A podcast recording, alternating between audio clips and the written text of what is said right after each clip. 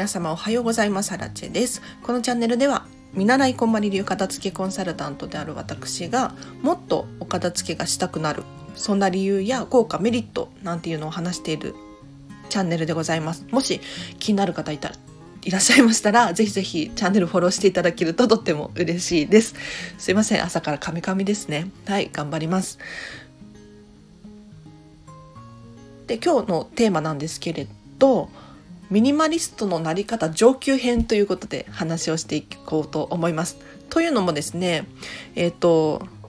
レターをいただいて、先日ミニマリストのなり方っていう回を結構二十何分とか長い回を話したんですけれど、第2弾希望しますなんていうレターが届きましたので、今日はですね、そのミニマリストのなり方ちょっと厳しめ編ということでもっと減らしたい人のための放送です。なのでミニマリストに共感できない人だったりとかそういう方はちょっと置いてきぼりになっちゃうかもしれないのであらかじめご了承ください。で結構あのバリバリ仕事をしたいよとかビジネス大好きとかそういう方には向いてるかもしれないですね。ということで早速じゃああそうその前に一つコメントを返させてもらいたいですね。えっ、ー、とあさこさんからいただきました。ありがとうございます。ウィルパワー知らなかったです。Thanks っていうことで。そうなんですよね。ウィルパワーご存知ない方もいらっしゃるんじゃないかなと思ってですね。今日のこのミニマリストのなり方に非常にウィルパワー関係してくるので少し説明させていただきたいんですよ。でウィルパワーって何かっていうと意思決定力の総量なんていうふうに言われていたりします。でこれお片付けにも非常に関係していてもう人生の本当に関係してるのでご存知の方もいらっしゃるかと思うんですが詳しく説明させていただくと一日に人っていろんな選択をしますよね。例えば朝何を着ようか靴は何を履こうか満員電車に乗ってあこっちの道は混んでるとかこう人を避けて歩くなんていうのも選択に含まれますしお昼ご飯何を食べるかお料理ど何を作るかそれも選択ですねでお仕事だったり趣味とか家事育児とかこういうのも選択なんですよ。ここでウィルパワーっていうのを知っていただきたくって意思決定力っていうのは1日あたりの総量が決まっているんです。例えばお買い物に行くとするじゃないですか。そうするとどっと疲れが出ませんか？休みの日にお買い物に行ってああもう今日疲れた。これって意思決定力がすごく関わっていてお買い物に行ってこれ可愛い可愛くないっていう選択だったり欲しい欲しくないっていう選択をたくさん繰り返しますよね。そうすると意思決定力の総量っていうのがもう決まっちゃってるのでそれがどんどん削られて夜になればなるほど脳がこう動かなくなってくるんですよね意思決定力の量が減っていってすれ減っていってもう決断ができないよなんていうふうになってきてしまうんですよ。でこれは朝起きるとまたチャージされて満タンになって戻ってくるんですけれどこのウィルパワーがですねミニマリストにとっては非常に重要だなと思うのでコメントいただけて本当に嬉しかったです。あさこさんいつも聞いていただきありがとうございます。ということで早速えっ、ー、とミニマリストのなり方上級編ということで話をしていこうかなと思います。で本当に今日は厳しめに話をしていこうと思います。なんかやっぱり私の周りにもですねミニマリストになりたいとかもっとコンパクトに暮らしたいなんていう方いらっしゃるんですけれどやはり実際に物を手放すってなると結構抵抗があるみたいでミニマリストになりたいのに捨てられない自分みたいな感じですね。なのでちょっと厳しめの言い方をしてこんな効果があるよなんていう風に感じてもらえたらなと思います。でもう極論から話すと家を手放すっていうことを考えたことありますか？私は最近家を手放すことに夢中ですごく考えています。で週に2回 GoTo トラベルでホテルに泊まっているんですけれど家を手放すことのメリットっていうのは住んでる環境が変わるっていうことがあるなと思います。でもう長年何年も何年も住んでる環境が同じであるってなるとやはりどうしても住んでる環境に縛られてしまうと思うんですよ。要するにお買い物に行くとかお食事をしに行くってなった時もどうしても近所のエリアで済ませてしまうことが多いと思うんですね。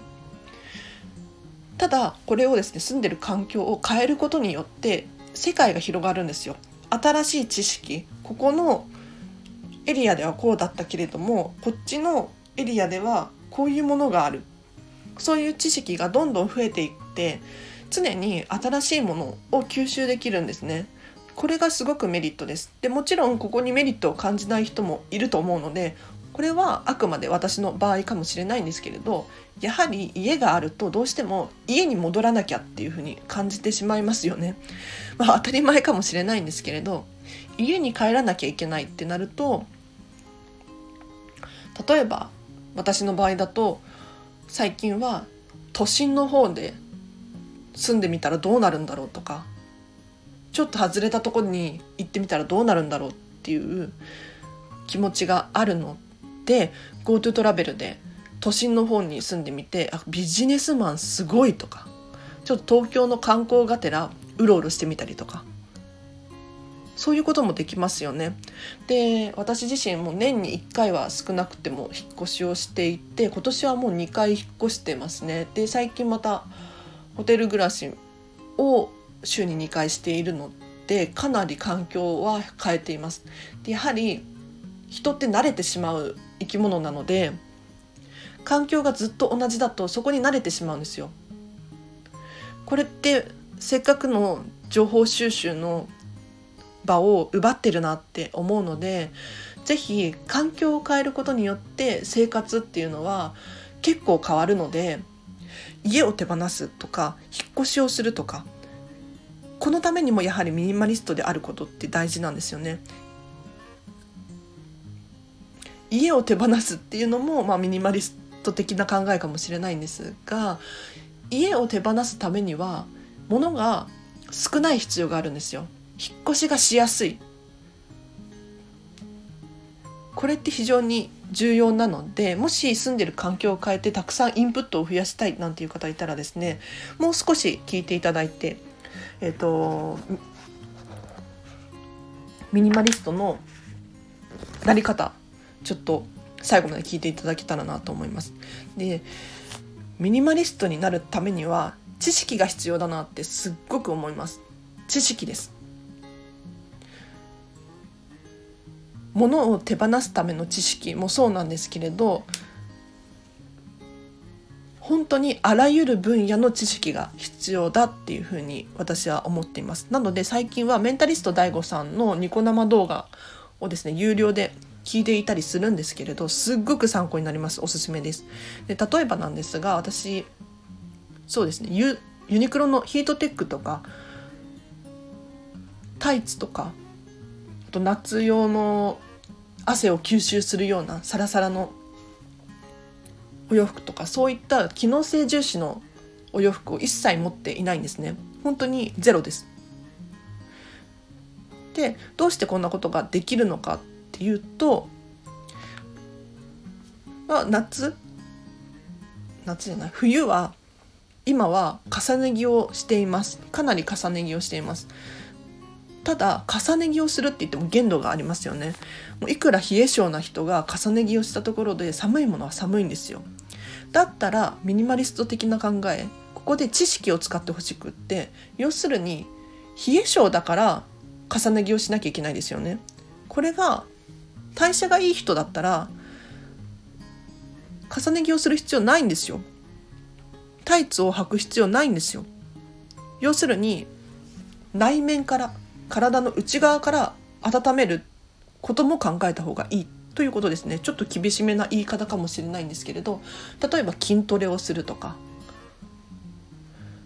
他にも食事に気を使うとかそういったことで内側から体を温める。そんな方法って実はたくさんあるんですよね。で他にもそうだな。布団とかもそうですね。私の場合かなりペラペラの軽い布団を使ってます。でこれ年一とかで買い替えていますね。でアマゾンとかで2 3 0 0 0円で買えるんですよ。めちゃめちゃ安くないですか？なんか私ちょっとアレルギーがあるので古い布団を使いたくなくてとりあえずあの安くてペラペラの布団でいつも新しいものを使う。っていうことにしてるんですがこれもやはり知識が必要だなって思います。やはり人間っていいものを使いたいというか寝る時くらいはいい布団で寝たいなんて思うものなんですがここでどんな知識が役立ってくるかっていうと実は人っていい布団ふわふわの暖かい布団で寝るのと硬い床で寝るのって実はそんなに大差ないんですよ。大差ないどころか床で寝た方がいいんじゃないかなんていう話もあるんですよね。でこういった知識があれば布団ってあ関係ないんだってなって軽くて安い布団を選ぶことができるようになってくるんですね。でもっと言うと人って寝る時に寒い方が睡眠の質が上がるらしいんです。で私最近睡眠の質を上げることにすっごく興味があっていろいろ試しているんですが確かに睡眠の質いいです。で寒い方がいいっていう情報を聞いてやはり掛け布団必要ないなっていうふうに思いましたね。で最近はもうタオルケット1枚とかで寝ています。で確かに寒いんですけれど寝てると全然全く何も感じないです。ですごく目覚めもよくってあ掛け布団とか羽毛布団ってもちろん寒いところでは本当に寒いところでは必要だ必要ですよ命に関わるようなことはしちゃいけないんですけれど あの今の段階で、まあ、東京に住んでてタオルケット1枚で十分なんだって思ったらすごく楽になれましたね。やはりこういう知識があれば物を手放せる物への執着をしないということにもつながります。でさらに化粧品とかべらぼうに少ないんですよ私。でどうして化粧品をこんなに少なくしているのかっていうとですね化粧品、まあ、ボディクリームとかメイク道具とかそうなんですけれど油を使ってることが多いなと思ってで油って実は品質が悪くなるの早いんですよただ無味無臭だし見た目にもこう変わらない匂いも変わらない味も変わらないってなると大丈夫なんじゃないかなって思いがちなんですが実は分子的に見るとフリーラジカルって言ってですね CO2 とか H2O っていうこう分子の組み合わせがありますよね。この電子この中の電子プラスマイナスとかが普通の油に比べて古くなるにこなるごとに異常が起きるんですね。でこれがフリーラジカルなんて言うんですけれど、まあ、酸化っていうふうに思ってもらえたら分かりやすいと思うんですが古くなった油を肌に塗るとですねどういうことが起こるかっていうと酸化しているものを肌に塗ると肌も分子ですよね要するに。なので分子が悪いものをに触れることによって同じようにこう連鎖的に酸化していってしまうんですよ。なので肌にすごく良くないんですね。だから化粧品を少なくする要するに口紅を10色持っているなんていうことが起こってしまうと口紅1本あたりを消費するのに時間がかかってしまいますよね。それをあえて1本にすることによって毎日同じのを使えるので新鮮なまま新鮮なうちにこう使い切ることができる。こういうこのためにもですねやはり知識が必要なんじゃないかなと思います。やはりねいろんな種類があった方が嬉しいですよ。もちろん。ただ酸化しているものを肌に塗ると肌に良くないっていう知識をですねしっかりとこう植え付けておくことによってたくさん持つことのメリットよりも私は少なく早く消費することのメリットが大事だななんて思えているんですね。でここで一番最初に話したウィルパワーも出てきます。でウィルパワーの知識もあるとミニマリストになるためには本当に有効で要するに意思決定力の総量なんですけれど例えば朝何を着るのかっていう選択だったり何を食べるのか何を作るのかっていう選択を極端に減らして減らすことによって本当に自分が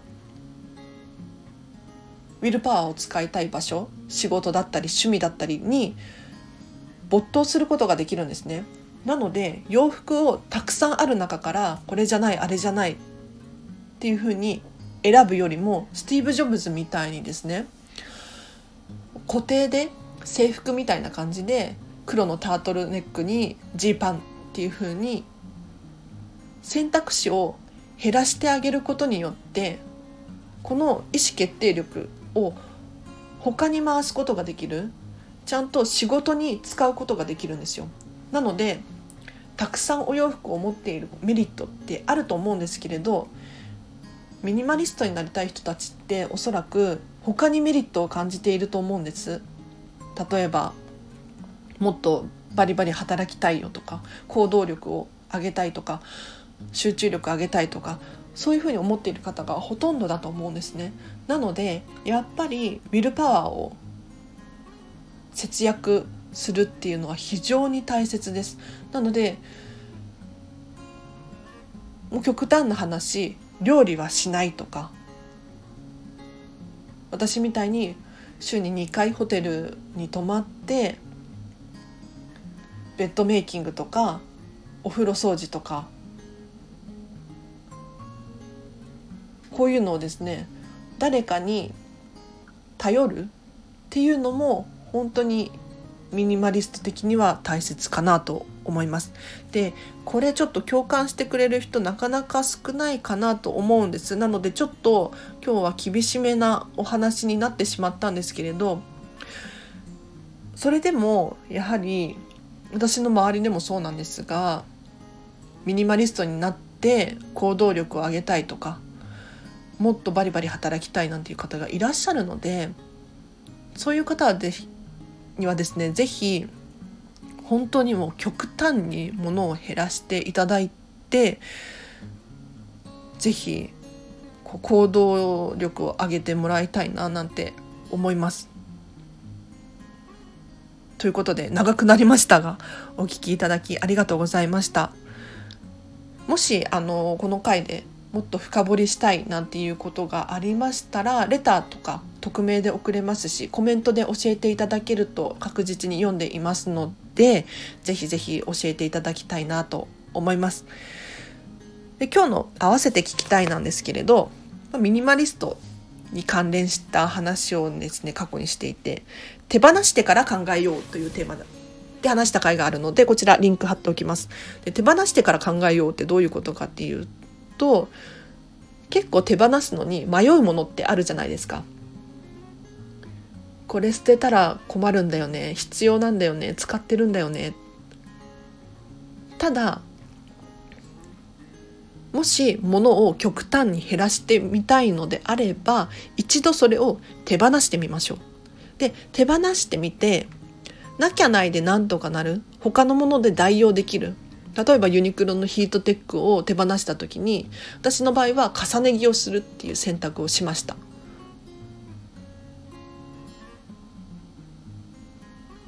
このようにもしかしたら何かで代用ができるかもしれないですしなきゃないでなんとかなるなって思えるかもしれないですね。でもっと言うとやっぱり必要だったって思うかもしれないです。ただこれは手放してみてからじゃないとちゃんと理解することはできないので一度手放してみてそこからどういうふうに自分が何て思うのか考えましょうという回を詳しく話している回リンク貼っときますのでぜひぜひチェックしてください。ということで本日もお聴きいただきありがとうございました。今日は日曜日ですねお片付けする方とかいらっしゃるんじゃないかなと思います。というのも私今日仕事の後にですねお片付けのモニターレッスンをする予定になっています。もうこの方2回目なんですけれど本当にすごいとにかくすごくってこの方もですねミニマリストになりたい派でかなりそのミニマリストになることのメリットっていうのを知識としては知ってるんですがいざ自分が手放そうと思うと手放せない。そんな感じの方なんです。でやる気がすごくって実は先週もお片付けのレッスンをしていてで今週もやるっていうふうに言っていてあ本当に片付けがしたいんだなってすごくもう私自身もやる気になってます。すごく嬉しい。なので今日も私は午後お片付け頑張ってくるのでもし今日お片付け頑張ろうなんて思ってる方いらっしゃいましたらもう本当に一緒に頑張りましょう。はい。もうちょっとずつでいいんですよ。ちっちゃいことでいいの。もう今日はここをやるとか。まあこんまりメソッド的にはここをやるとかあんまり良くないのかな。はい。ただ例えばこんまりさんの本を1ページだけ読むみたいなこんなちっちゃいことでいいのでぜひぜひお片付けを進めてください。私もう本当に応援してますので。お片付け頑張りましょう。でダラダラ話しちゃうのもちょっとあれなのでここで締めさせていただきたいと思います。では今日もお聴きいただきありがとうございます。今日もハッピーな一日を過ごしましょう。あらちでした。バイバイ。